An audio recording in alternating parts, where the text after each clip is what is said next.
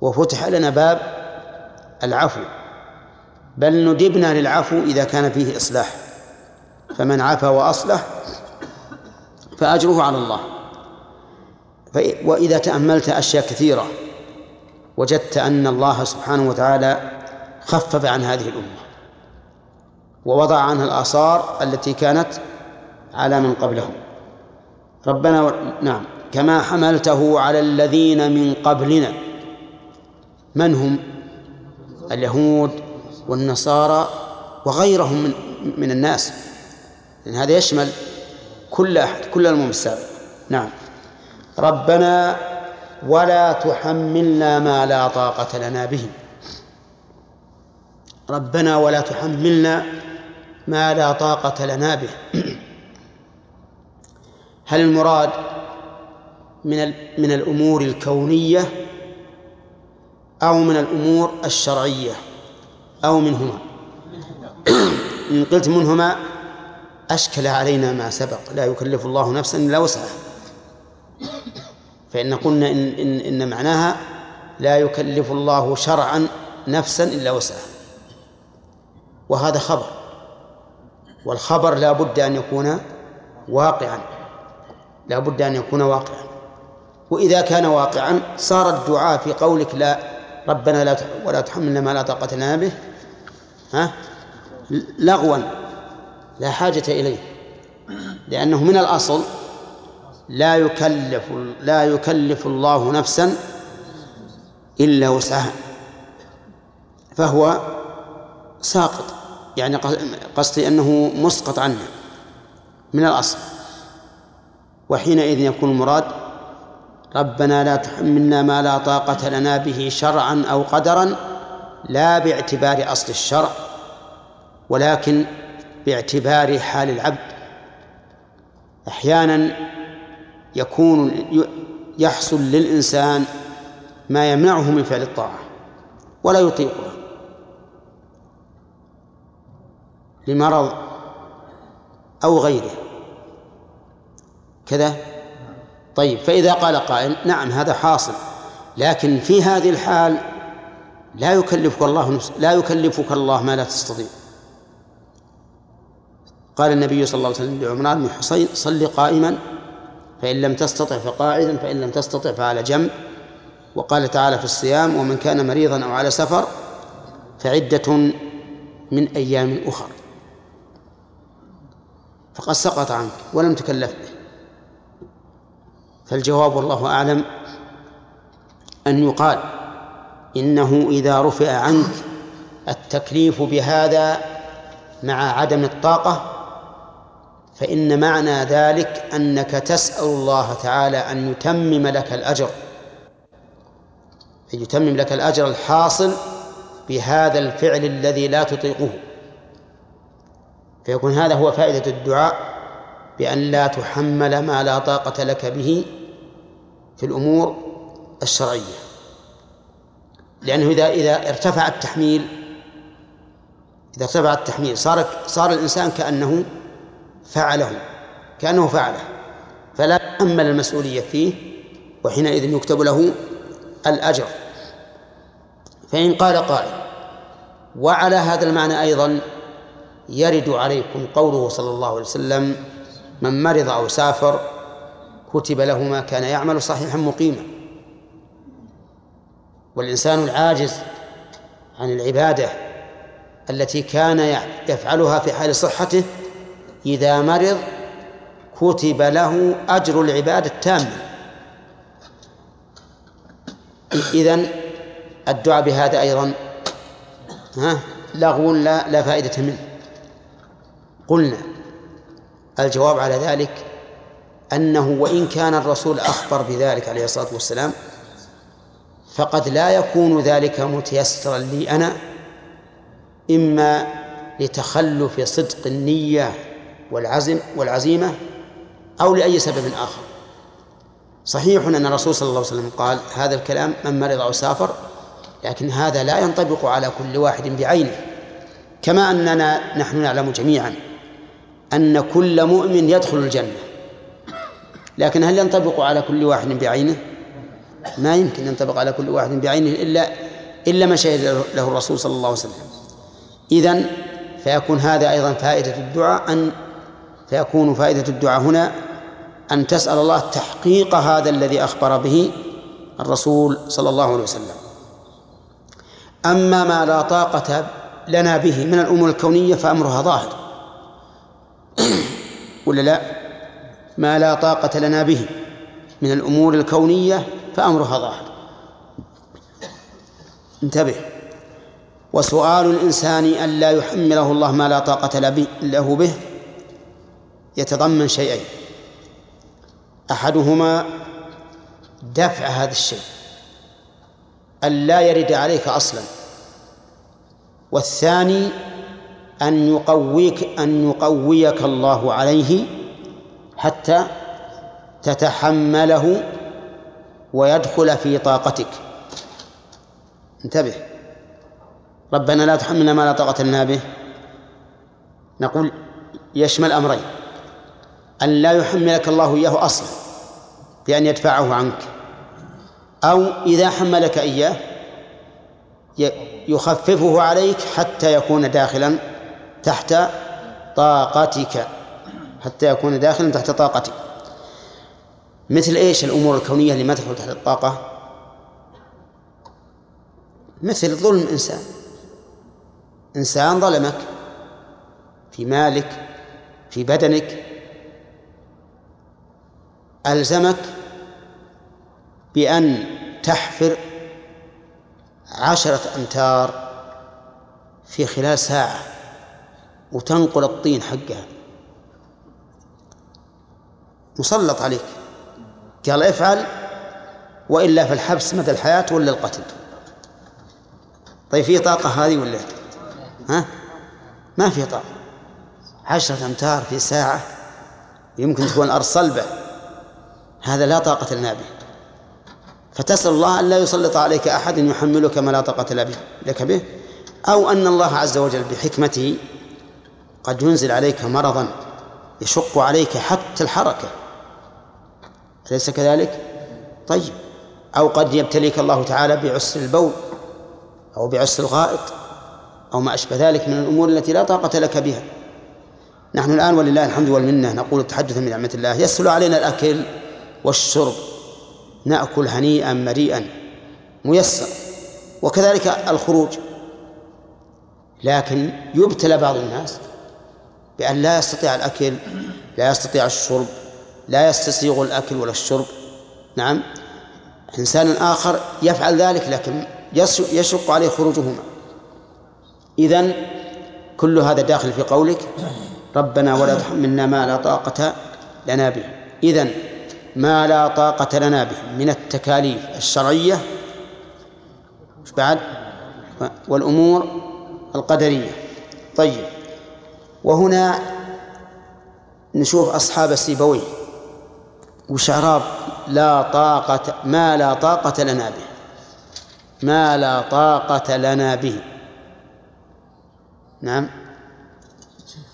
لا أحد يمد له لم تأكد نبي كل كل هذه. نعم. والله شويين ها؟ طيب تفضل يا ما لا طاقة لنا به. الماء ما في محل نصب مفعول به. أي وش مفعول به؟ إيش؟ أي نعم. لا. تأخذنا. كيف؟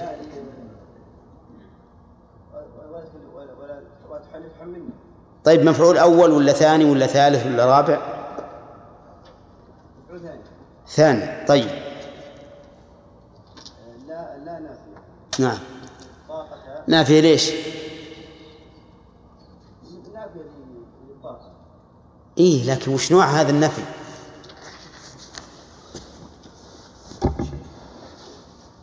طيب.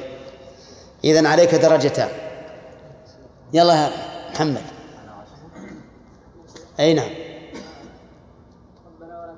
لا لا نافية. طيب. وش عملها؟ نعم. اصبر. وش عمل إن طيب. وطاقة اسمها. نعم على الفتح في محل نصب نعم. وطاقتنا به آه. والجار المجرور في محل رفع خبر أي به ولا لنا؟ فلا ولا تحملنا ما لا طاقة لنا؟ به أي به طيب ولنا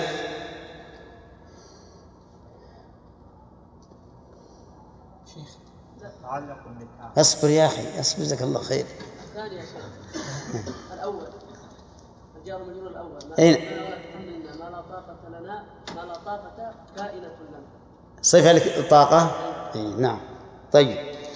ما لا طاقة لنا به. ثم قال واعف عنا واغفر لنا وارحمنا أنت مولانا فانصرنا. إلى آخره. لما كان الإنسان له أحوال بل له حالات حال مضت وحال مستقبلة.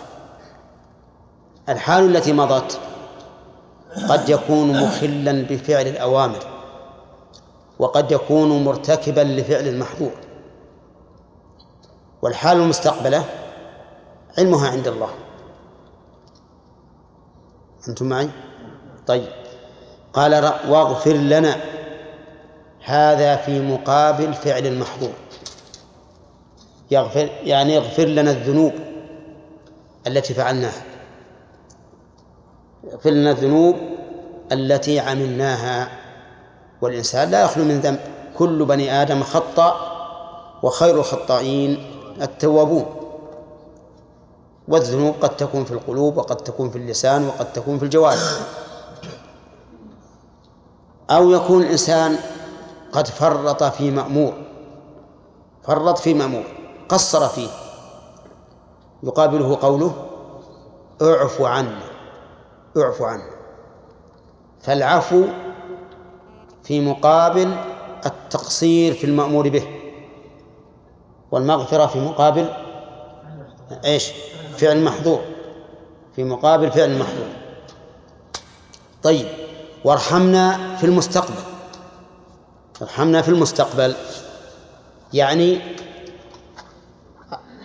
تفضل علينا بالرحمة حتى لا نقع في فعل محظور أو في تهاون في مأمور. أنتم معنا الآن؟ طيب وهذا أحسن من قول بعض المفسرين إن هذه من باب التأكيد لأن العفو والمغفرة كلها محو الذنوب والرحمة حصول المطلوب. نحن نقول لا. للإنسان حالان حال مضت وحال مستقبلة. الحال الماضية إما أن يكون منه تقصير في مأمور أو ارتكاب لمحظور. اعف عنا في مقابل ها التقصير في المأمور. اغفر لنا في مقابل فعل المحظور. ارحمنا بالنسبة للمستقبل حتى تعصمنا من المحظورات وترك المحظور المأمورات. فيكون هذا الدعاء شاملا. من أشمل ما يكون من الدعاء مثل هذا الدعاء. طيب. لو أن رجلا قصر في الصلاة مثلا ولم يصليها في أول وقت هذا نقول تقصير في في مأمور. لو التفت وهو يصلي هذا ارتكاب لمحظور لمنهي عنه. لأن الرسول صلى الله عليه وسلم نهى عن الالتفات في الصلاة وإن كان الالتفات هنا مكروه مكروها لكنه منهي عنه. طيب. أنت مولانا. الجملة هنا خبرية. الجملة خبرية مكونة من مبتدأ وخبر كلاهما معرفة. توافقون على هذا ولا لا؟ ها؟ توافقونني لا مبتدا يا شيخ مبتدأ وخبر الجملة خ... الجملة اسمية خبرية مكونة من مبتدأ وخبر معرفتين صح؟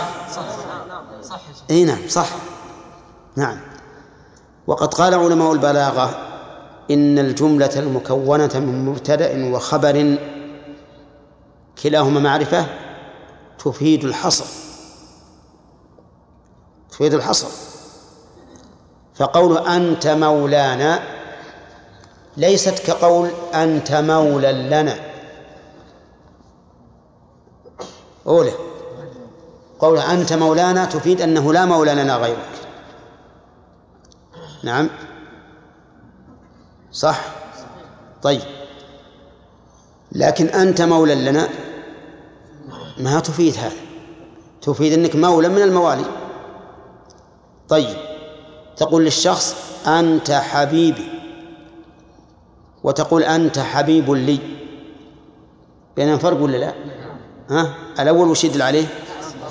الحصر والثاني ها؟ لا يدل الحصر وتقول للكافر أنت عدو لي لا يفيد الحصر وتقول أنت عدوي يفيد الحصر. ولهذا قال الله عز وجل في المنافقين فاحذرهم هم العدو. لا قبله بالعكس هم العدو فاحذرهم هم العدو. كأنه قال لا لا عدو سواهم. ولا شك أن عداوة المنافق للمؤمن أشد من عداوة الكافر للمؤمن. أولى صح يا شيخ صحيح؟ عداوة يا شيخ المنافق تجيك ويقول أهلا وسهلا بالأخ الكريم المؤمن الصالح. ها؟ إيه؟ هذا المشكلة. نعم. نقول هذه عداوة المنافق للكافر للمؤمن أشد من عداوة الكافر لأن الكافر يبدي عداوته ونتحرز منه. لكن البلاء كل البلاء هذا الذي يتقي ويظهر أنه صديق وهو عدو. طيب إذن أنت مولانا جملة خبرية تفيد الحصر ولا لا؟ نعم تفيد الحصر. ولهذا قال الله تعالى ذلك بأن الله مولى الذين آمنوا وأن الكافرين لا مولى لهم حتى أولياءهم يتولونهم ما ينفعونهم. طيب أنت مولانا ما معنى المولى؟ هل المراد بالمولى الناصر أو المتولي لجميع شؤوننا. الثاني الثاني أحسن لأن الثاني يعم ويشمل. يعني أنت المتولي لجميع أمورنا. ومن تمام ولايتك لنا أنك لم تكلفنا إلا ما ما نطيق وأنك ملجأنا وملاذنا ومحل دعوتنا ورغبتنا ورهبتنا كذا وأنك شرعت لنا هذا الدين الميسر. كل ما يترتب على هذه الولاية فهو داخل في قوله أنت مولانا. ثم قال فانصرنا على القوم الكافرين. ألف هذه للتفريع يعني فبولايتك الخاصة انصرنا على القوم الكافرين. والولاية ولاية الله عز وجل للخلق تش... نوعان. نوعان ولاية خاصة وولاية عامة. فولاية الله سبحانه وتعالى للمؤمنين فالولاية الخ... فالولاية الخاصة ولاية الله للمؤمنين. والعامة ولايته لكل أحد. فالله تعالى ولي لكل أحد بمعنى تولي الأمور. أولى كما قال تعالى ثم ردوا. نعم حتى إذا جاء أحدكم موت وفتح رسلنا وهم لا يفرطون ثم ردوا إلى الله مولاهم الحق. ألا له الحكم وهو أسرع الحاسبين. هذه عامة. الخاصة الله ولي الذين آمنوا. ذلك بأن الله مولى الذين آمنوا. وهذه الخاصة فيها أيضا خاص أخص. وهي ولاية الله لرسوله. مثل أنت ولي في الدنيا والآخرة. ومثل قوله تعالى وإن تظاهر عليه فإن الله هو مولاه. هو وحده عز وجل مولاه والملائكة إلى طيب وجبريل وصالح المؤمنين. طيب إذن نقول الولاية قسمان أو نوعان. ثم نقول فانصرنا على القوم الكافرين. انصرنا عليهم يعني اجعل النصر لنا عليهم. والنصر على المسلمين على الكافرين قصدي يكون بأمرين بالحجة والبيان وكذلك بالسيف والسلاح. يكون بالسيف والسلاح. أما السيف والسلاح فظاهر.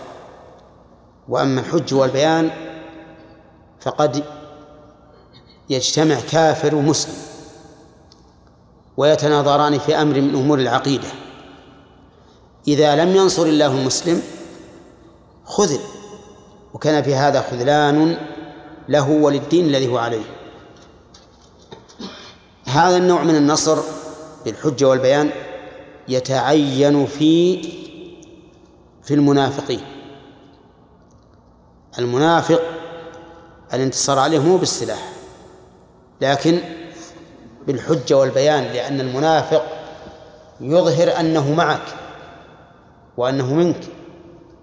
ولهذا لما استؤذن الرسول صلى الله عليه وسلم في قتل المنافقين قال لا يتحدث الناس أن محمدا يقتل أصحابه مسلم ظاهر ظاهر إنه مثلك. ومشكل لو نسلط سيوفنا على المنافقين ربما نقتل من هو مؤمن. لأن ما في القلب ليس معلوما. إلا من أظهر نفاقه وتبين وظهر فهذا على القول الراجح يدعى للإيمان. إن آمن وعلم حسن إيمانه ترك وإلا فلا. وقال بعض أهل العلم لا يقبل إيمانه.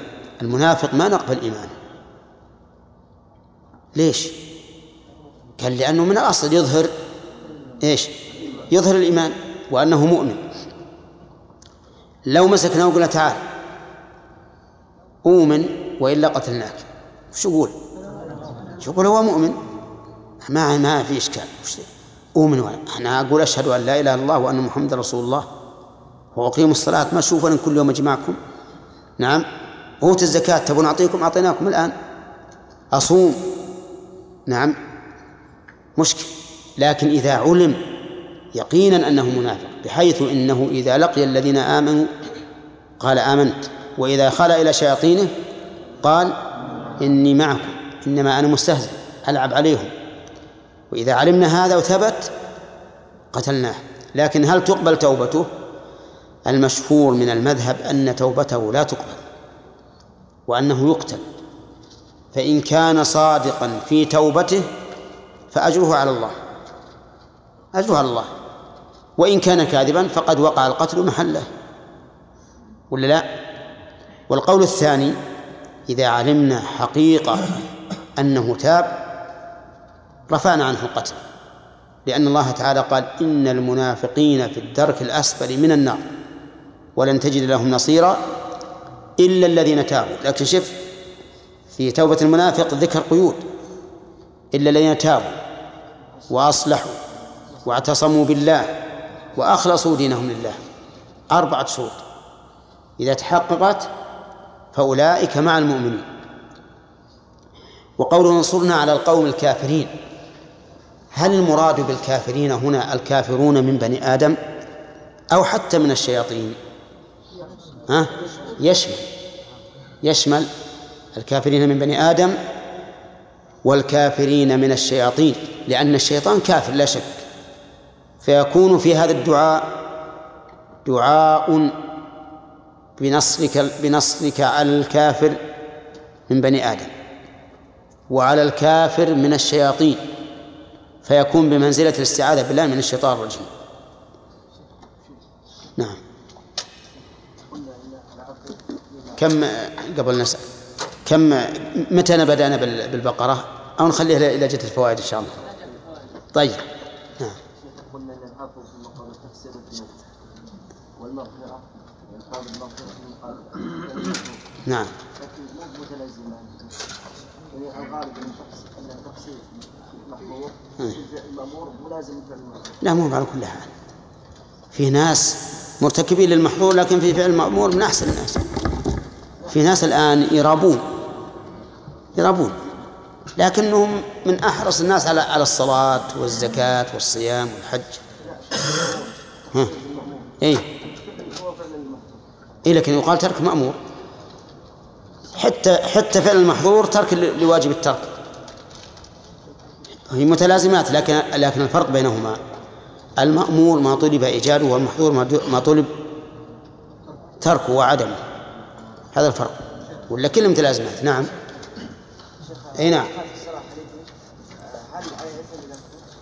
لا ما عليه إثم. إلا إذا إذا إلا إذا التفت بجميع بدنه. أما برأسه فليس عليه إثم ولكنه مكروه إلا لحاجة. نعم يا خالد. بعض الناس إذا تكلم عن العقيدة النصرانية قال شريعة إذا ضربك على خدك فأذن له خدك الآخر وما إلى ذلك قد تكون مشروعة عنده هل يجوز تنقص شريعتهم بهذه الطريقة؟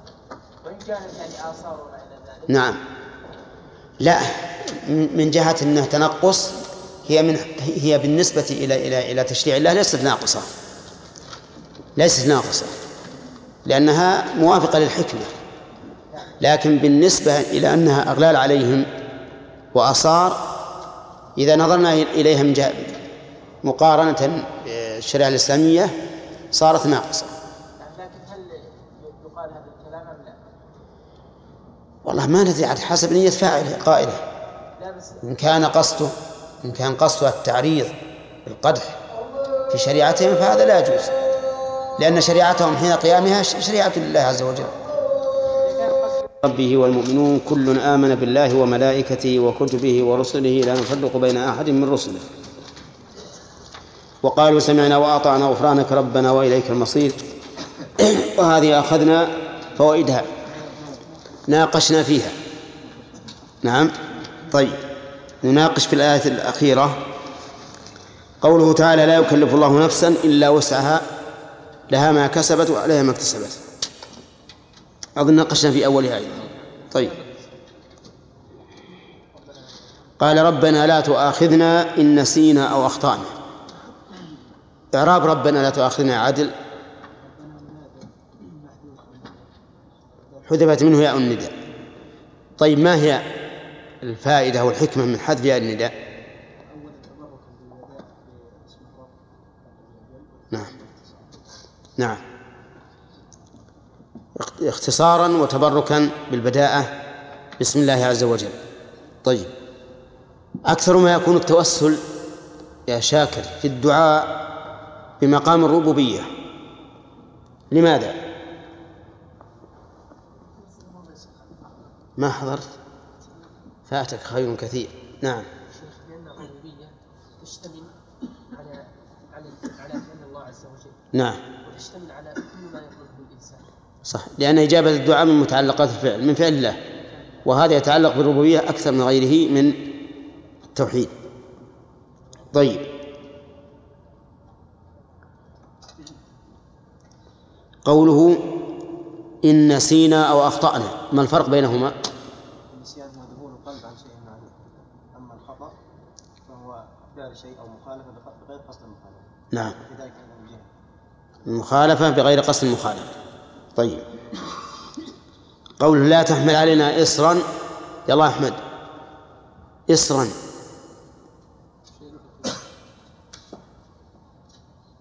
شيء ثقيل.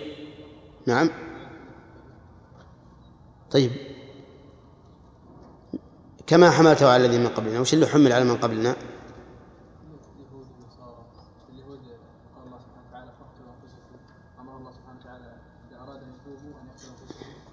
لما لما أمر امرهم ان يتوبوا من العجل من عبادة العجل أن يقتلوا أنفسهم. وهذه الأمة؟ اذا اراد ان يتوبوا يستغفر الله ويتوب توبه نصوحا ويغفر له نعم طيب قول لا تحملنا ما لا طاقة لنا به زياد. ما لا طاقة لنا به من التكاليف الشرعية أو من البلايا والأقدار. طيب كيف ذلك في الأول؟ التكاليف الشرعية. لا لا يحملنا ما نطيقه من العبادات من جميع العبادات الشرعية. طيب. والق- والقدرية؟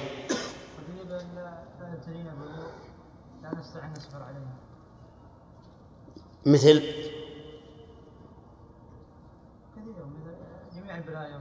مثل مثل.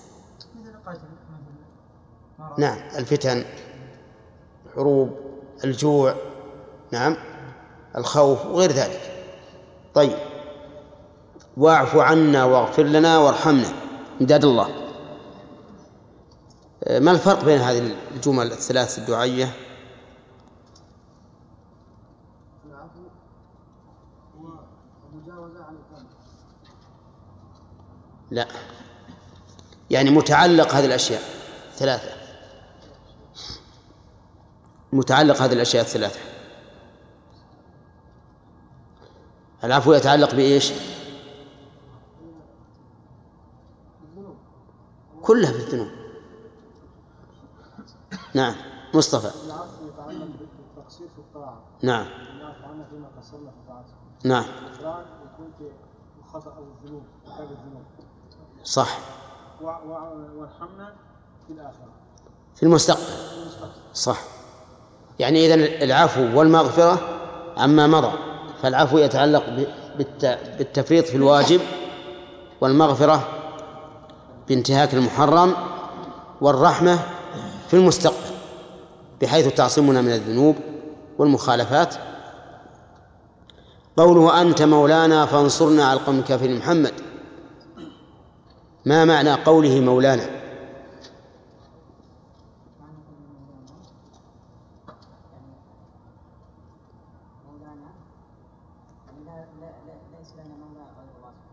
إيه لكن وش معنى المولى؟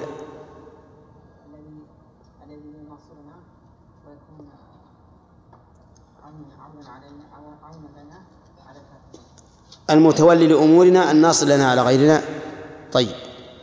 هذه الجملة هل تفيد الحصر يا عبد الله السليم؟ لماذا؟ لتعرف الطرفين. أفلا يمكنك أن تأتي بمثال يبين لنا هذا؟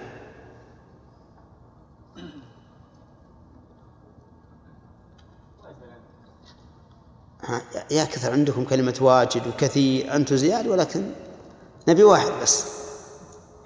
نبي من الواجد أن تحذف النقطة اللي في الأسفل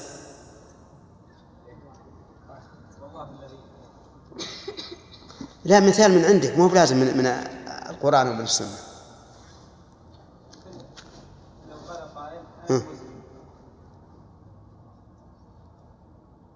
أنا مسلم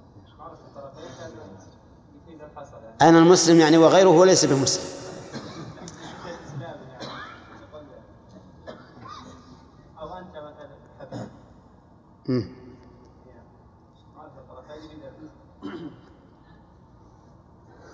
نعم. أخشى يقول؟ أنت حبيب إنه صاحب المطعم.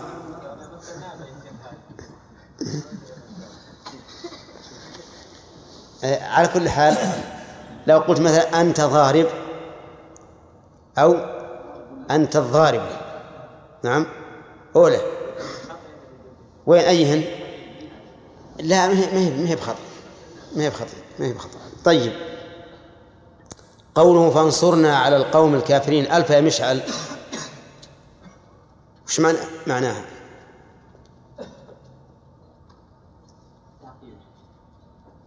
تعقيب. لا. زيد. تفريع. يعني فبسبب ولاتك نسألك أن تنصرنا على القوم الكافرين. طيب. ها؟ طيب. ناخذ الفوائد. قال الله عز وجل آمن الرسول بما أنزل إليه من ربه والمؤمنون إلى آخره. من فوائد هذه الآية الكريمة أن محمد رسول الله صلى الله عليه وسلم مكلف بالإيمان بما أنزل إليه. لأن قوله آمن الرسول هذا خبر يقتضي أن يكون وصفا له إن لم نقل إنه بمعنى الأمر. كذا. طيب وقد مر علينا في البخاري أن النبي صلى الله عليه وسلم قال أشهد أني رسول الله. في قصة دين والد جابر رضي الله عنه. طيب من فوائد الآية الكريمة أن القرآن كلام الله. لقوله بما أنزل إليه من ربه والمنزل هو الوحي والكلام معنى والكلام وصف لا يقوم إلا بمتكلم لا يمكن أن يقوم بنفسه وعلى هذا فيكون في الآية دليل على أن القرآن كلام الله الوحي الذي أنزل على محمد صلى الله عليه وسلم. ومن فوائد الآية أيضا إثبات علو الله. لأن النزول لا يكون إلا من إلا من أعلى بما أنزل إليه. ومن فوائدها إثبات رسالة النبي صلى الله عليه وسلم في قوله الرسول وفي قوله بما أنزل إليه من ربه. ومن فوائدها أيضا عظم ربوبية الرسول صلى الله عليه وسلم عظم ربوبية الله وأخصيتها بالنسبة إلى الرسول صلى الله عليه وسلم حيث قال بما أنزل إليه من ربه. ويتفرع على ذلك أن الله سبحانه وتعالى سينصره لأن الربوبية الخاصة تقتضي ذلك لكن لا سيما وأنه سوف يبلغ ما أنزل إليه من ربه. ومن فوائد الآية الكريمة أن أن المؤمنين تبع لرسولهم صلى الله عليه وسلم حيث قال آمن الرسول بما أنزل إليه من ربه والمؤمنون. وجه التبعية أنه ذكر المؤمن به قبل أن يذكر التابع. يعني ما قال آمن الرسول والمؤمنون بما أنزل عليه وهذا يدل على أنهم أتباع للرسول عليه الصلاة والسلام لا يستقلون بشريعة دونه. ومن فوائدها أيضا أنه كلما كان الإنسان أقوى إيمانا بالرسول صلى الله عليه وسلم كان أشد اتباعا له. وجهه أنه قال بما أنزل إليه من ربه والمؤمنون يعني آمنوا بما أنزل إلى محمد صلى الله عليه وسلم من ربه وعليه فكل من كان فكل من كان أقوى إيمانا كان أشد اتباعا. و و و ومن فوائدها أيضا إيه نعم وممكن العكس. ومن فوائدها أيضا أن إيمان الرسول عليه الصلاة والسلام والمؤمنين شامل. لكل أصول الدين. لقوله كل آمن بالله وملائكته وكتبه ورسله. كذا؟ كل آمن بالله وملائكته وكتبه ورسله. ويبقى عندنا إشكال. وهو أنه لم يذكر الإيمان باليوم الآخر والإيمان بالقدر. والجواب على ذلك أنه في ضمن الإيمان بالكتب والرسل لأن الإيمان بالقدر والإيمان باليوم الآخر مما جاءت به نعم الكتب والرسل. فيكون داخلا في ضمن الإيمان بالرسل والإيمان بالكتب. طيب ومن من فوائد الآية الكريمة إثبات الملائكة. إثبات الملائكة. لقوله وملائكته ووجوب الإيمان بهم. لقوله كل آمن بالله وملائكته. وقد سبق لنا في التفسير أن عن كيفية الإيمان بهم. أن نؤمن بأسمائهم ما علمنا منها وبأوصافهم وبأعمالهم. إيش بعد؟ وبوظائفهم. نعم. و... الأعمال الخاصة بهم والوظائف التي يقومون بها كالكتبة وحفاظ بني آدم وما أشبه ذلك. والأعمال التي يقومون بها على وجه خاص كالذين يركعون ويسجدون وما أشبه ذلك. طيب ومن فوائد الآية الكريمة أن الإيمان بالرسل ليس فيه تفريق. لا نقول مثلا نؤمن بمحمد عليه الصلاة والسلام ولكن لا نؤمن بعيسى لأن عيسى من بني إسرائيل لا. نحن لا نفرق بين الرسل. وقد وقد سبق لنا معنى قولهم معنى قوله لا نفرق. نعم. من فوائد الآية الكريمة أن من صفات المؤمنين السمع والطاعة. السمع والطاعة. لقوله وقالوا سمعنا وأطعنا. وذكرنا في التفسير أن الناس ينقسمون في هذا المقام إلى ثلاثة أقسام. معرض لا يسمع ولا يطيع. والثاني سامع مطيع عكسه. والثالث سامع غير مطيع. وهذا أشد من من الأول. طيب ومن فوائد الآية الكريمة أن كل أحد محتاج إلى مغفرة الله. لقوله غفرانك. فكل إنسان محتاج إلى المغفرة. حتى النبي عليه الصلاة والسلام محتاج إلى المغفرة. ولهذا لما قال عليه الصلاة والسلام لن يدخل الجنة أحد بعمله قالوا ولا أنت يا رسول الله؟ قال ولا أنا إلا أن يتغمدني الله برحمته. وقال الله تعالى إنا فتحنا لك فتحا مبينا ليغفر لك الله ما تقدم من ذنبك وما تأخر. كل إنسان محتاج للمغفرة ومن ذهب من أهل العلم إلى أن الرسول صلى الله عليه وسلم لا يقع منه الذنب وأن الاستغفار الذي يقع منه إنما هو للتعليم فقط فقد أبعد النجعة. كما أن من قال إن الاستغفار الذي كان الرسول يقوم به كان استغفارا لذنوب أمته. وهذا أيضا خطأ. لأن الله قال له واستغفر لذنبك وللمؤمنين والمؤمنات. فخص ذنبه ثم قال وللمؤمنين والمؤمنات. واعلم أن الإنسان قد يكون بعد الذنب أعلى مقاما منه قبل الذنب. لأنه قبل الذنب قد يكون مستمرئا للحال التي عليها وماشي وماشيا هو عليه معتقدا أنه كامل وأنه ليس ليس عليه ذنوب فإذا أذنب وأحس بذنبه رجع إلى الله وأناب إليه وأخبت إليه فيزداد إيمانا ويزداد مقاما يرتفع مقامه عند الله عز وجل. ولهذا قال الله تعالى في آدم وعصى آدم ربه فغوى ثم اجتباه ربه. فجعل الاجتباء بعد هذا هذه المعصية. اجتباه فتاب عليه وهدى. وهذا كثيرا ما يقع.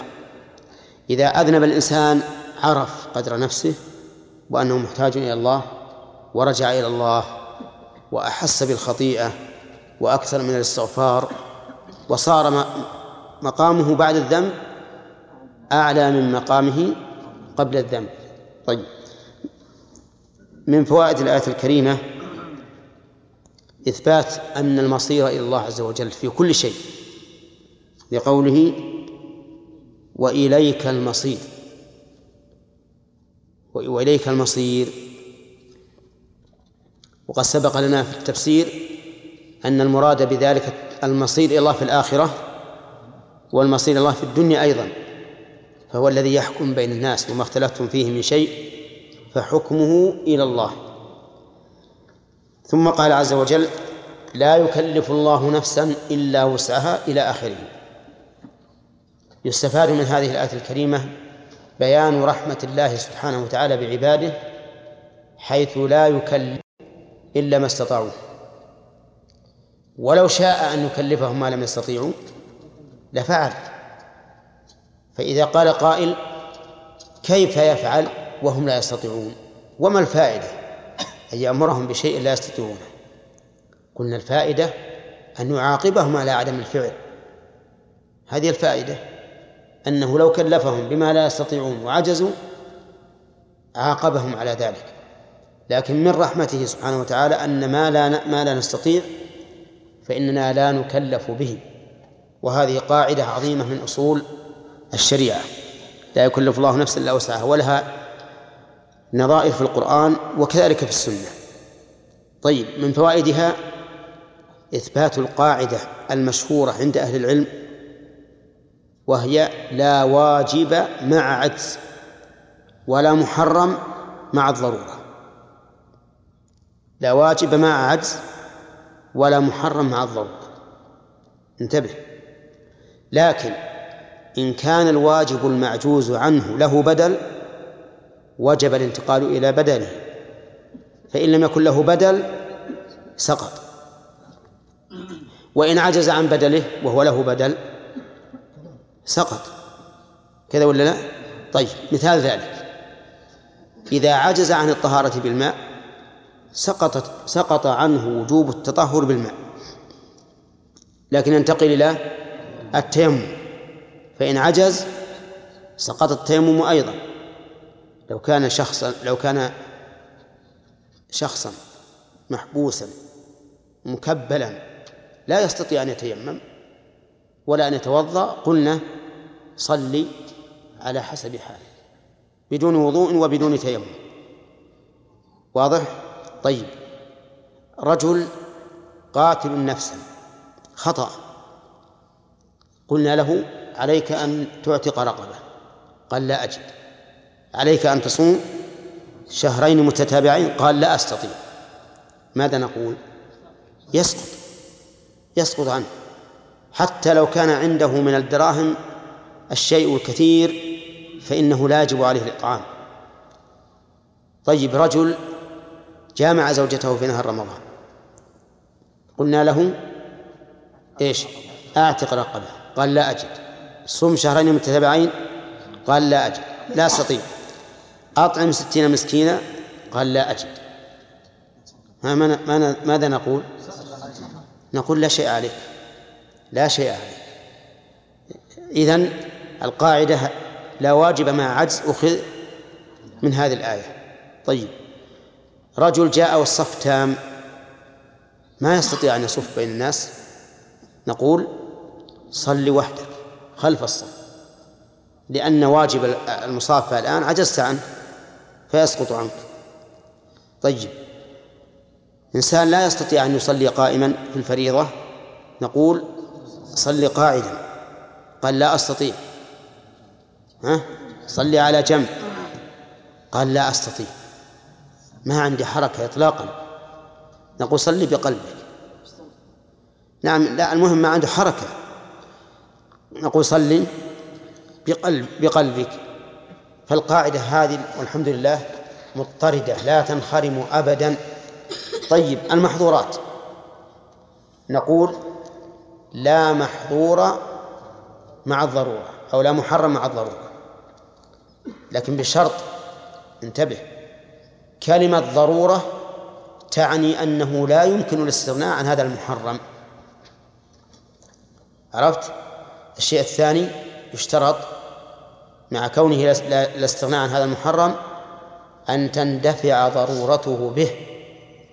فإن لم تندفع فلا فائدة. وإذا عرفت أنه لا بد من هذين الشرطين ما هما؟ أن لا يمكن الاستغناء عنه بغيره. والثاني أن تندفع ضرورته به فحينئذ لا محرم. حينئذ لا محرم يكون حلالا له. طيب الرجل اضطر إلى أكل الميتة. اضطر إلى أكل الميتة. يأكلها؟ ها؟ حلالا. ولا يأثم؟ ولا يأثم. لأنه لا استغناء له عنها ولأنه إذا أكل انتفع. اندفعت الضرورة. رجل اضطر إلى التداوي بمحرم. ها؟ لا يجوز. كيف؟ ها؟ لا يجوز. لا لا يجوز. لا يجوز. أولا لأنه يمكن أن يستغني عنه بغيره. فيها أدوية كثيرة غيره. ولأنه لو تداوى به فقد تندفع ضرورته به. ويشفى وقد وقد لا تندفع. فيكون ارتكب محرما متيقنا لرجاء منفعة غير متيقنة. غير متيقنة ولهذا لا يجوز.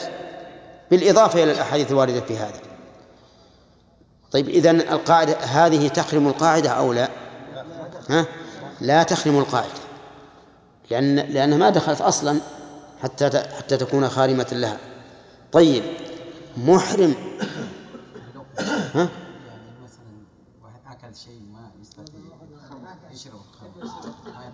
أولا يا آدم. هذا ممنوع أظن السؤال ولا لا؟ إيه. لكن هو الآن سيريد نقضا لقاعدتنا الظاهر قصده. يقول رجل غص بلقمة. غص بلقمة. دور ما ما وجد إلا خمر. يعني ضاقت الدنيا ما لقى إلا خمر كاس خمر. ولا يجد كاس ماء يا آدم؟ لكن على كل حال ماذا نصنع؟ يشرب منه بقدر ما يدفع اللقمة فقط. فهمت؟ لأن الضرورة هنا لأن الشرط تم. لا, لا يمكن أن يستغني عنه ما عنده غيره. وتندفع به الضرورة. واضح؟ طيب. ولا ولا ينقل القاعدة يا شيخ هو المشروب هذا ما هو مقصود به علاج ولكن دفع اللقمة فقط. إي نعم نعم هو ما هو- ما هو- ما هو داعي طيب خلاص ما لا أحد يسأل. محرم يحتاج إلى حلق رأسه إلى حلق رأسه. اضطر إلى ذلك اضطر إلى ذلك لدفع أذى فحلقه. يجوز ولا لا؟ نعم لا محرم مع الضرورة. يجوز يأتي بالموسى ويحلقه وهو مستريح البال. لكن أوجب الله عليه فدية من صيام أو صدقة أو نسك. أو نسك. كيف ذلك؟ قال العلماء لأن هذا الذي انتهك هذا المحرم ما انتهكه لضرورة إليه نفسه لكن لدفع ضرورته به. لدفع ضرورته به. ولهذا القاعدة عندهم الفقهية من أتلف شيئا لدفع أذاه فلا ضمان. ومن أتلف شيئا لدفع أذاه به ضمنه. ها؟ هذا القاعدة. طيب. من أتلف شيئا لدفع أذاه لم يضمنه. ومن أتلفه لدفع أذاه به ضمنه. كلام معلوم؟ معلوم عندك يا عبد الله. يبي طبخ. طيب. من أتلف شيئا لدفع أذاه لم يضمنه صال عليك صيد وأنت محرم. والصيد يحرم على المحرم قتله. أليس كذلك؟ يا أيها الذين آمنوا لا تقتلوا الصيد وأنتم حرم. خفت على نفسك ولم يندفع هذا الصيد إلا بقتله فقتلته. عليك ضمان؟ ها؟ لا. لأنك دفعت أذاه. فهو الذي أسقط حرمته بالأذى. واضح؟ جعت جعت واحتجت إلى قتل الصيد لتأكله. فقتلته. وأكلت. قتلك إياه حلال لأنك مضطر. لكنك تضمنه. لماذا؟ لأنك لم تقتله لدفع أذاه ولكن لدفع أذاك به لدفع أذاك وتضررك به. المحرم إذا إذا حلق رأسه لإزالة القمل لإزالة القمل فهنا ما ما حلق الشعر من أجل الشعر الشعر ما جاء منه مضرة. لكنه حلقه لإيش؟ لدفع أذاه به لأن إذا حلقه ذهب القمل. صار نظيفا ولا فيه ظل يستظل به القمل فاستفاد. ولهذا أوجب الله فيه الفدية من صيام أو صدقة أو نسك لأنه أتلفه لدفع أداه به. ولهذا يقول الفقهاء إذا نزلت شعرة بعينه ثم نقشها بالمنقاش لدفع أداه. فهل يضمن؟ يقولون لا يضمن. وهذا يقع كثيرا أظن بس ما أدري الآن قليل هذا.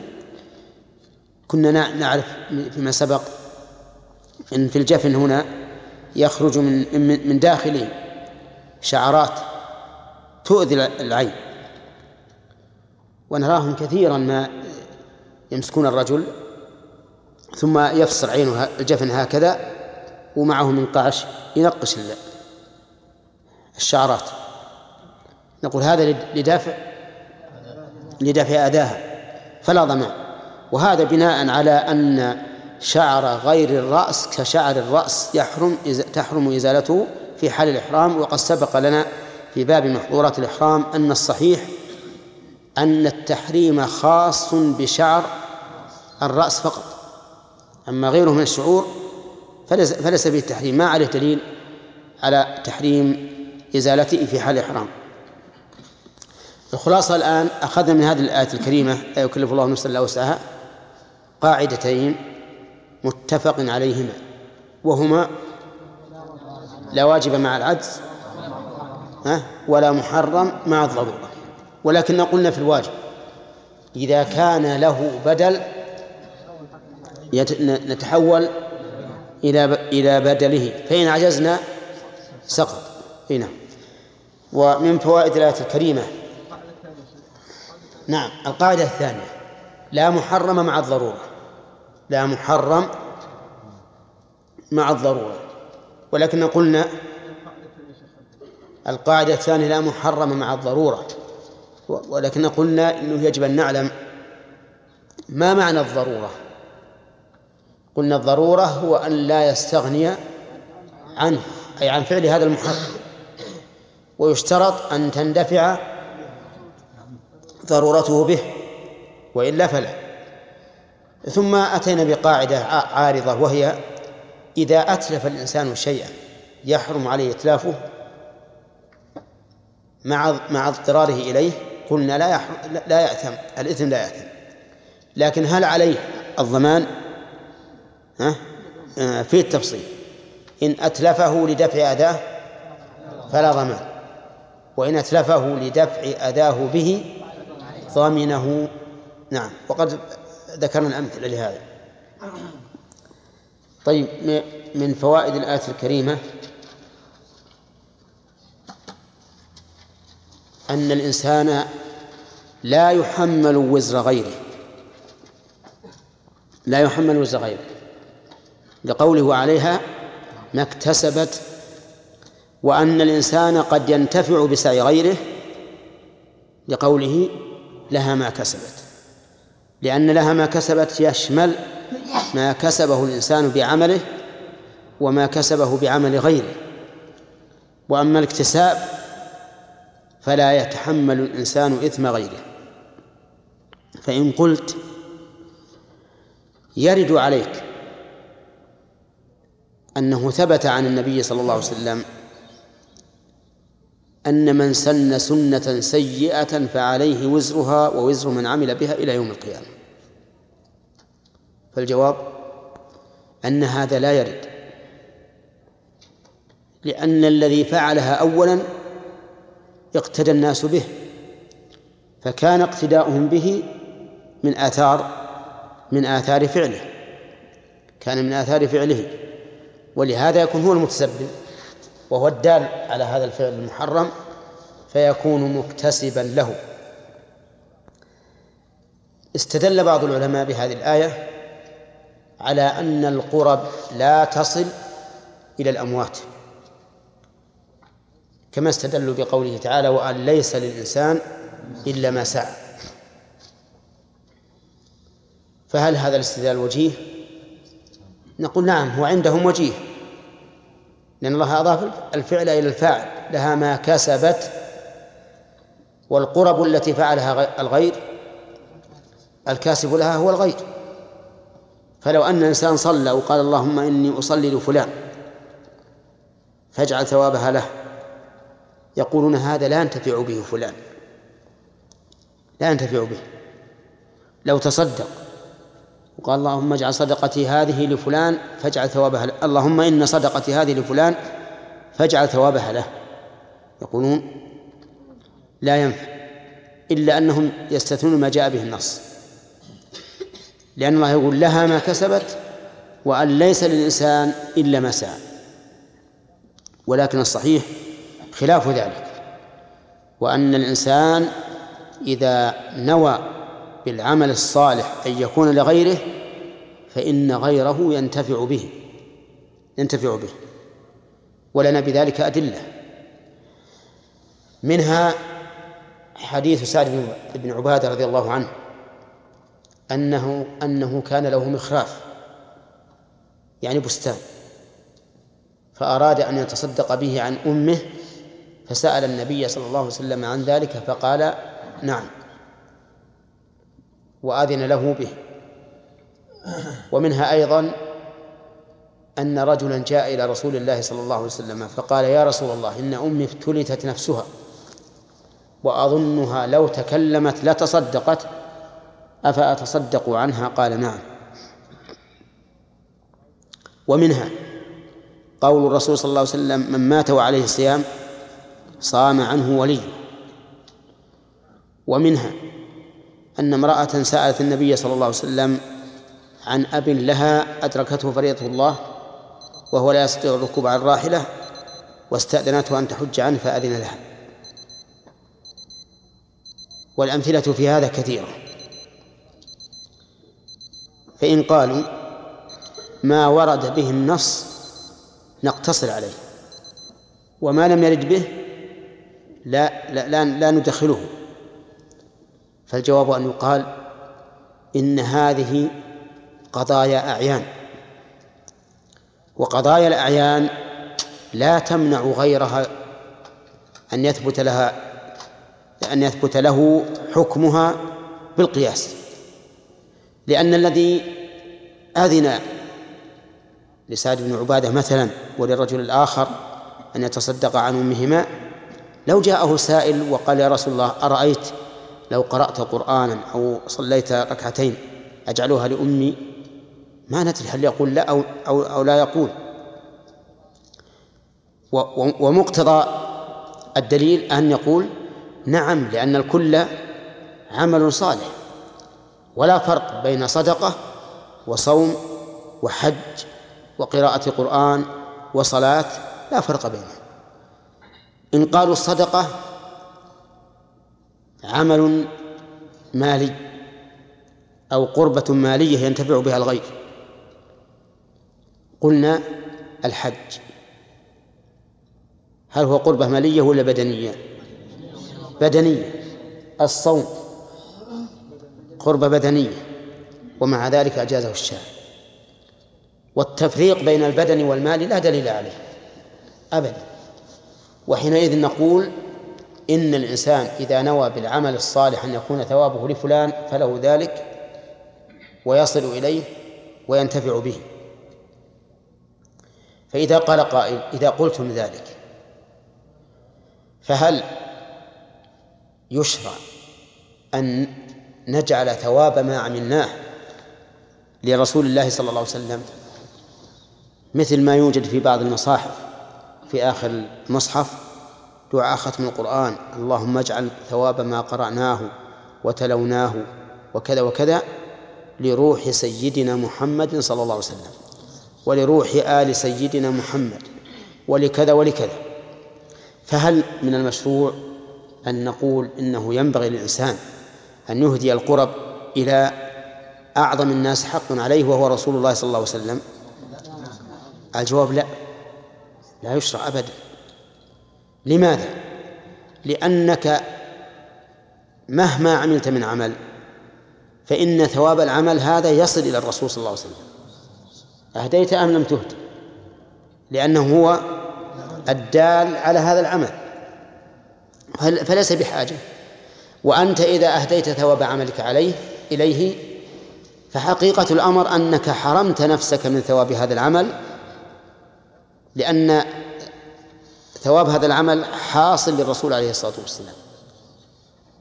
إذن ليس بمشروع. طيب هل يشرع هل يشرع أن أهدي الثواب لأقاربي؟ نعم للأقارب. نعم. يقول بعض العلماء لا يشرع لأن هذا إنما ورد في الأصل يعني في الأصول. ورد في الأصول. فنقول له هذا خطأ. الذي ورد في الأصول ليس قولا يفيد العموم للأمة إنما هي قضية عين. سعد بن عبادة استأذن أن يجعل ذلك لأمه والرجل الآخر استأذن أن يكون لأمه. لكن قل أو ماذا تقول في قول الرسول صلى الله عليه وسلم من مات وعليه الصيام صام عنه وليه؟ يشمل أمه وأباه وأخاه وعمه وكل من كان يتولى أمره. فتخصيص هذا بالأبوين ليس عليه دليل. طيب إذا قال قائل هل من المشروع أن أهدي الثواب للأقارب من آباء أو غيرهم؟ فالجواب لا ليس من المشروع لكنه من الأمور الجائزة. التي لم يمنع منها رسول الله صلى الله عليه وسلم. و ومع كونه لم يمنع منها أرشد إلى ما هو أهم وأولى وهو الدعاء. حيث قال إذا مات الإنسان انقطع عمله إلا من ثلاثة إلا من صدقة جارية أو علم ينتفع به أو ولد صالح يدعو له. تأمل الآن سياق الحديث في العمل ولا لا؟ ها؟ في العمل. إذا مات الإنسان انقطع عمله. وعدل عن قوله أو ولد صالح يعمل له إلى قوله أو ولد صالح يدعو له. وهذه إشارة واضحة إلى أن العمل للغير ليس بمطلوب من الإنسان. ليس بمطلوب. الدعاء أفضل. ولذلك لا نجد هذا موجودا بكثرة في عهد الصحابة رضي الله عنهم مع حرصهم على الخير والإحسان. وبه نعرف أن ما يفعله كثير من الناس اليوم بإهداء القرب إلى الأموات وكونه إذا أهدى القربة إلى الميت يحسنها أكثر مما إذا فعلها لنفسه. كما هو مشاهد نعرف أن هذا من من سوء التصرف وعدم الفقه في دين الله عز وجل. نعم. نعم عيد.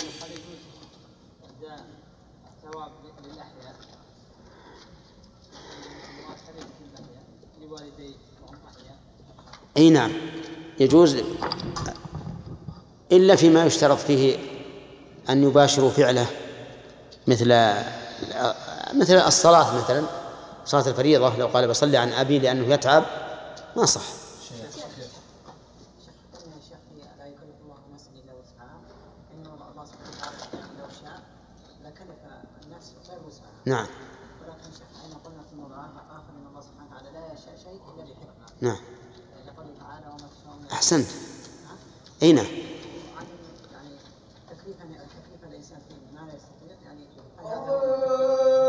لا يعني إحنا ما صار هذا. ما صار حتى نذهب إلى إلى نشوف وجهه. نقول لو شاء وذكرنا الحكمة قلنا الحكمة من ذلك أن يعاقبهم إذا إذا أبوا.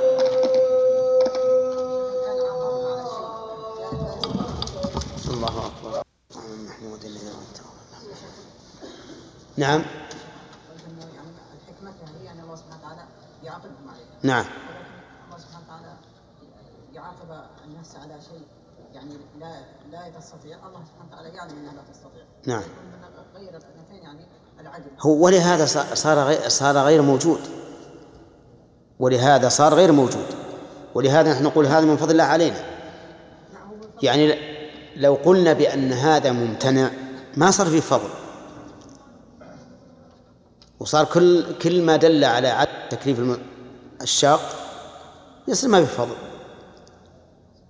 إحنا نقول هذا فيه فضل. نعم يعني ها؟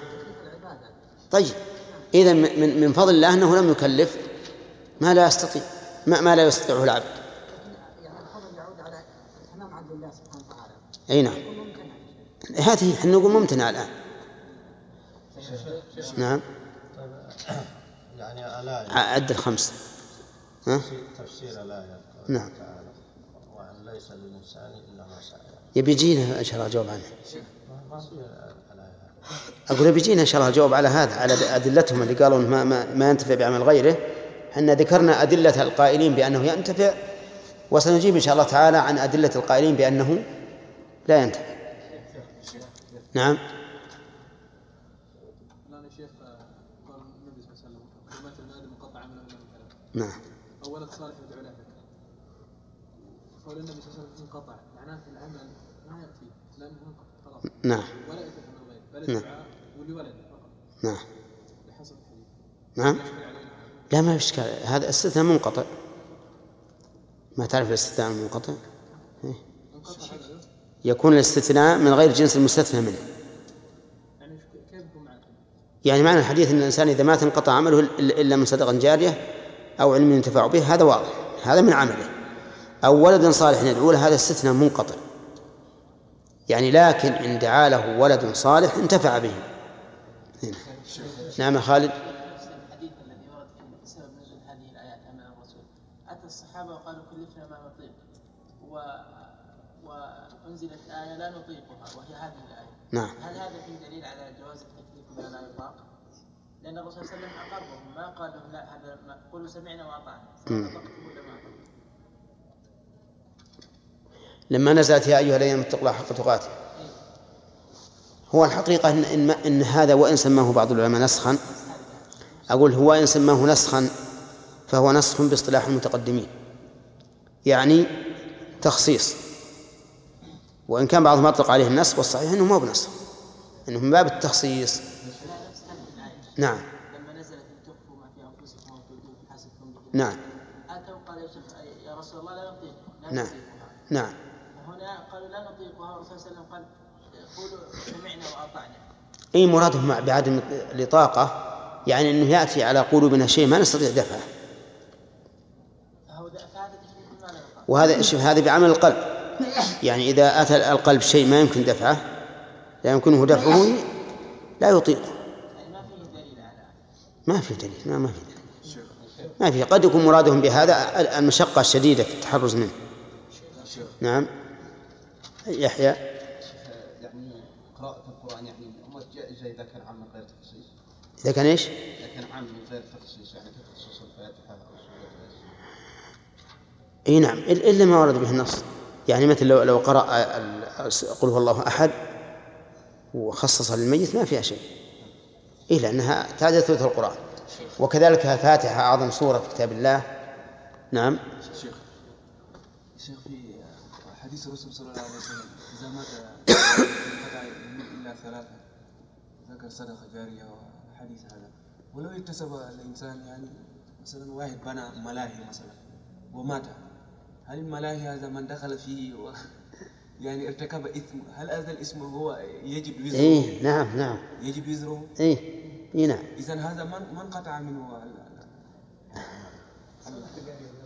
ما هو هذا مثل صدقه الجاريه ال- بس هذا ما هو بصق... هذا عقوبة جارية. شيخ شيخ نعم. شيخ بالنسبة اذا تاب الإنسان عمل سيء وسلوا وسلوا للناس نعم. مثلا عليه وسلم نعم. اذا إيه. أليس؟ يجب عليه كسر الصنم هذا. ما استطاع. إذا ما استطاع سقط عنه التكليف. نعم. نعم حسين قال تعالى ولا تحملنا ما لا طاقة لنا به. ما يدخل في تحت قوله تعالى قد فعلت إيش؟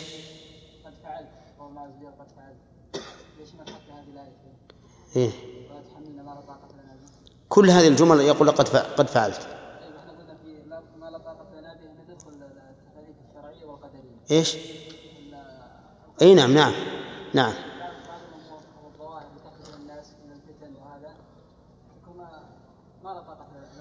لا أنت الآن تدعو فهمت ولا لا؟ تدعو الله سبحانه وتعالى بذلك. فإذا دعوت الله بصدق فإن هذه المصائب التي قد لا يطيقها بعض الناس أنت يحملك الله إياها وتكون عندك سهلة. مثل يوم القيامة على المؤمنين يسير وعلى الكافرين غير يسير. نعم. إذا حصلت قد تيسر عليه وكأنها ليس بشيء. أو أنه ما دعا بإخلاص أو أو لغير ذلك. ثلاث فوائد بعد. بس. إيه. أعوذ بالله من الشيطان الرجيم. قال الله تعالى لا يكلف الله نفسا إلا وسعها. لها ما كسبت وعليها ما اكتسبت. أخذنا من هذه الآية عدة فوائد. منها جسر الدين الإسلامي. من من أين أخذ؟ من قوله لا يكلف الله نفسا إلا وسعها. ثانيا أن العبادات تتنوع بحسب حال المكلف. فقد نلزم هذا الرجل أن يصلي قائما مثلا ولا نلزم الآخر. نلزم هذا أن ينفق ولا نلزم الثاني.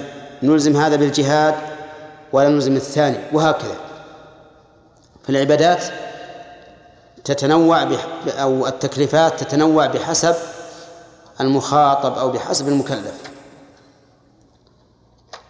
ومن فوائد الآية الكريمة أن للإنسان طاقة محدودة لقوله إلا وسعها.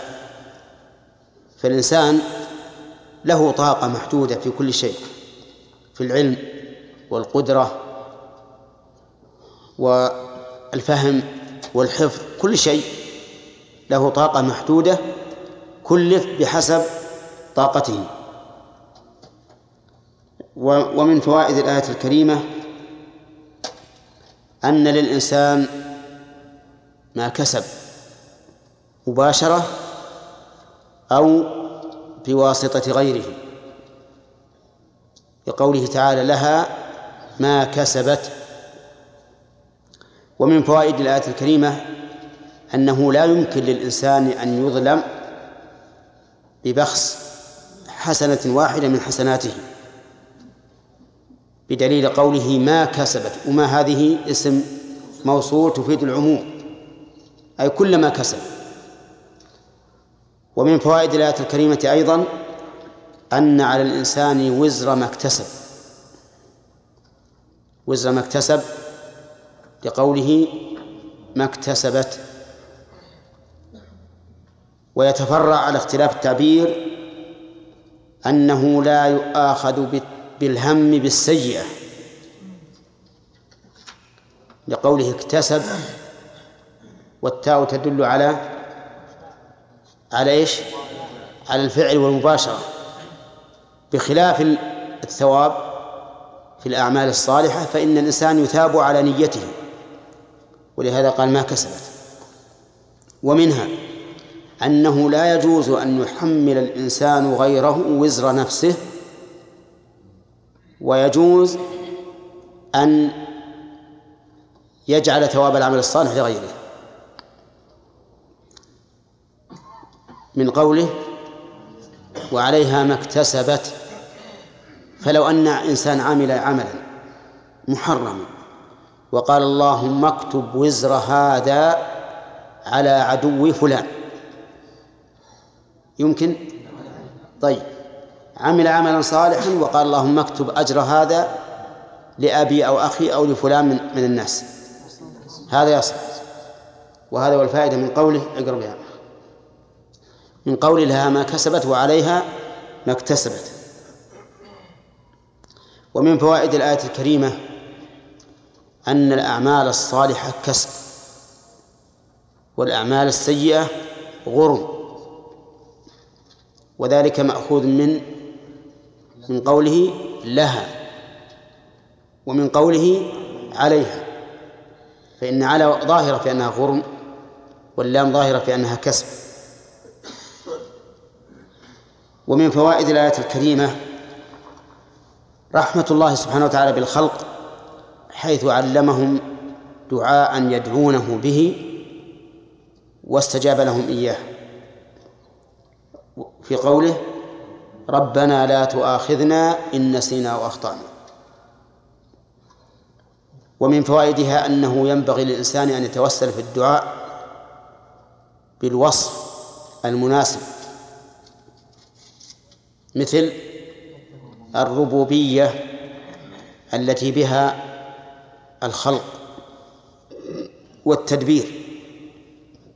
ولهذا أكثر الأدعية اللي في القرآن كلها مصدرة بوصف الربوبية.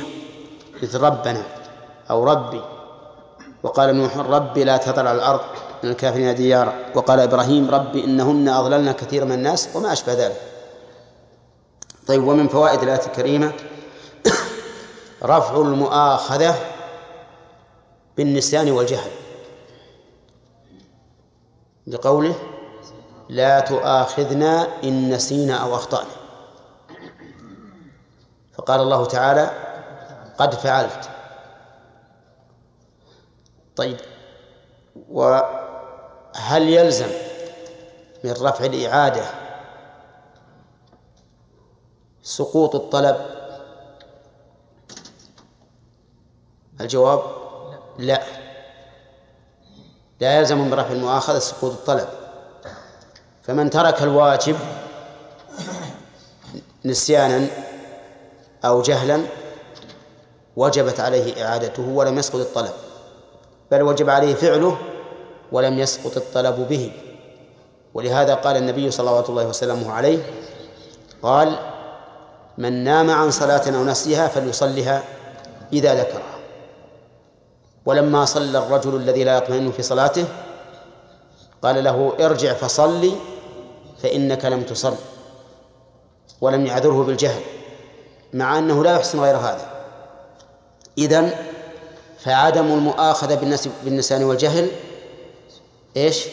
لا يسقط الطلب طيب وهل يرفع إثم النهي؟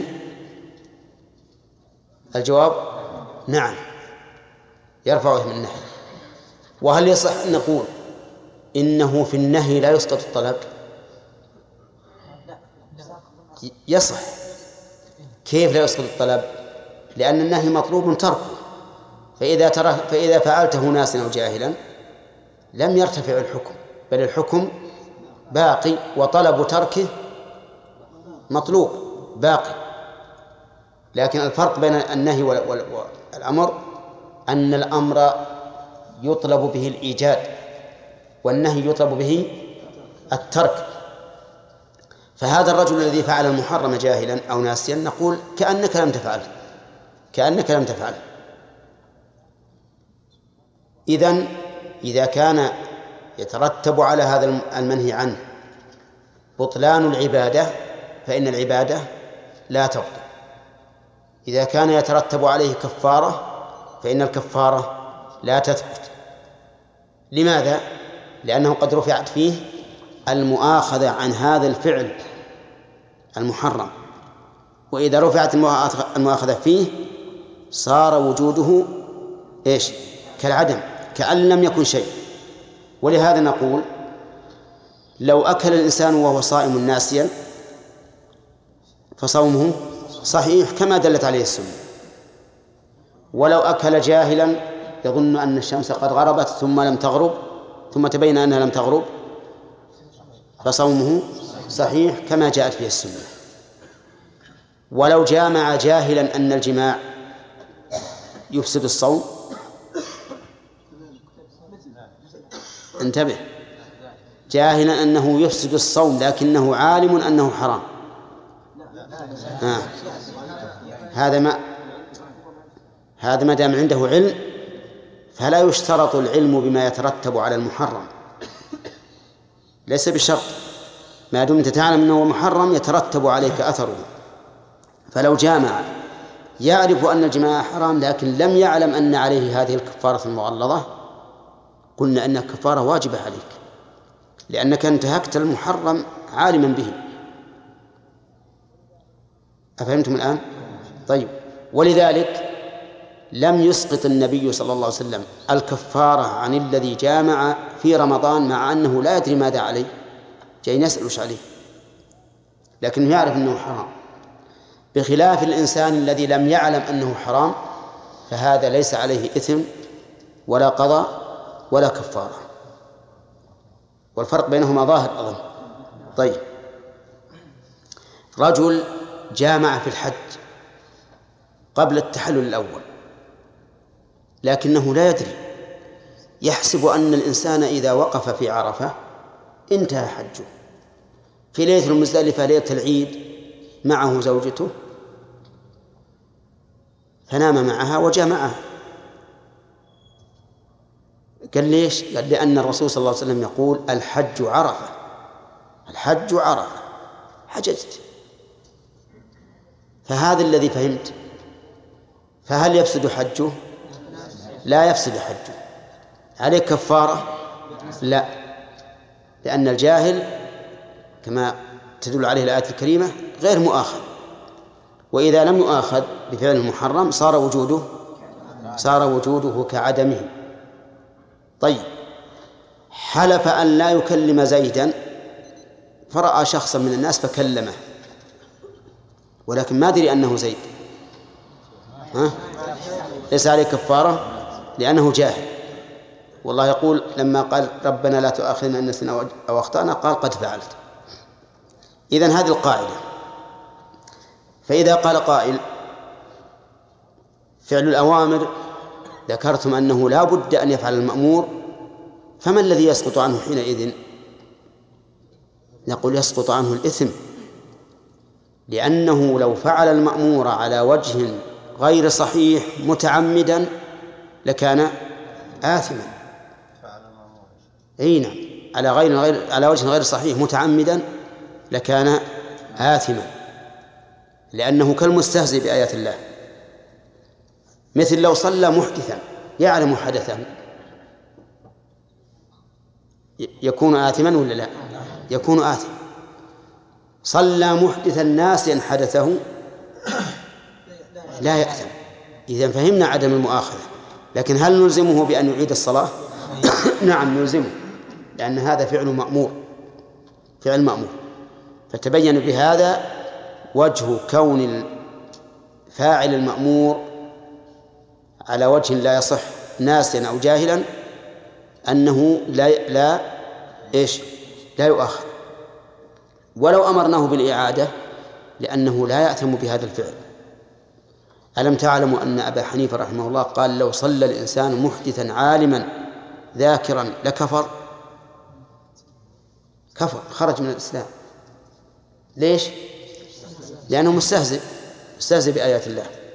نحن نقول لو صلى ناس أو جاهلا لم يكفر وليس عليه إثم لأنه لا يؤاخذ بالجهل والنسيان. لكن نظرا إلى قيام الطلب يجب عليه أن يفعل المطلوب. يجب أن يفعل المطلوب. واضح؟ طيب. من فوائد الآية الكريمة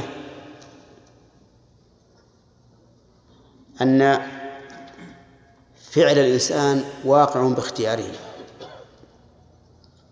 فيكون فيها رد على الجبرية الذين يقولون إن الإنسان مجبر على عمله وأن الإنسان إذا عمل عملا اختياريا فهو كالذي يجبر على عمله. تحرك الإنسان الاختياري كتحرك السعفة في الهواء. ليس ليس باختياره. أعرفتم القول هذا باطل ولا لا؟ لا شك. باطل سمعا وعقلا. أما السمع فإن الآيات فإن النصوص كثيرة في أن فعل الإنسان واقع بإرادته. منكم من يريد الدنيا ومنكم من يريد الآخرة. لمن شاء منكم أن يستقيم. وأما العقل فلأن الإنسان لو كان مجبرا على عمله لكان عقوبة الله له ظلما. إذ كيف يجبره على شيء ثم يعاقبه عليه؟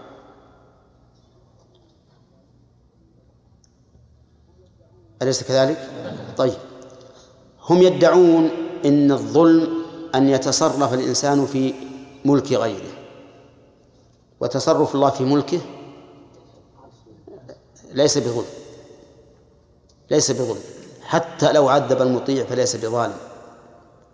ولكن نقول بل لو فرض أنه عذب المطيع, المطيع لكان ذلك ظلما.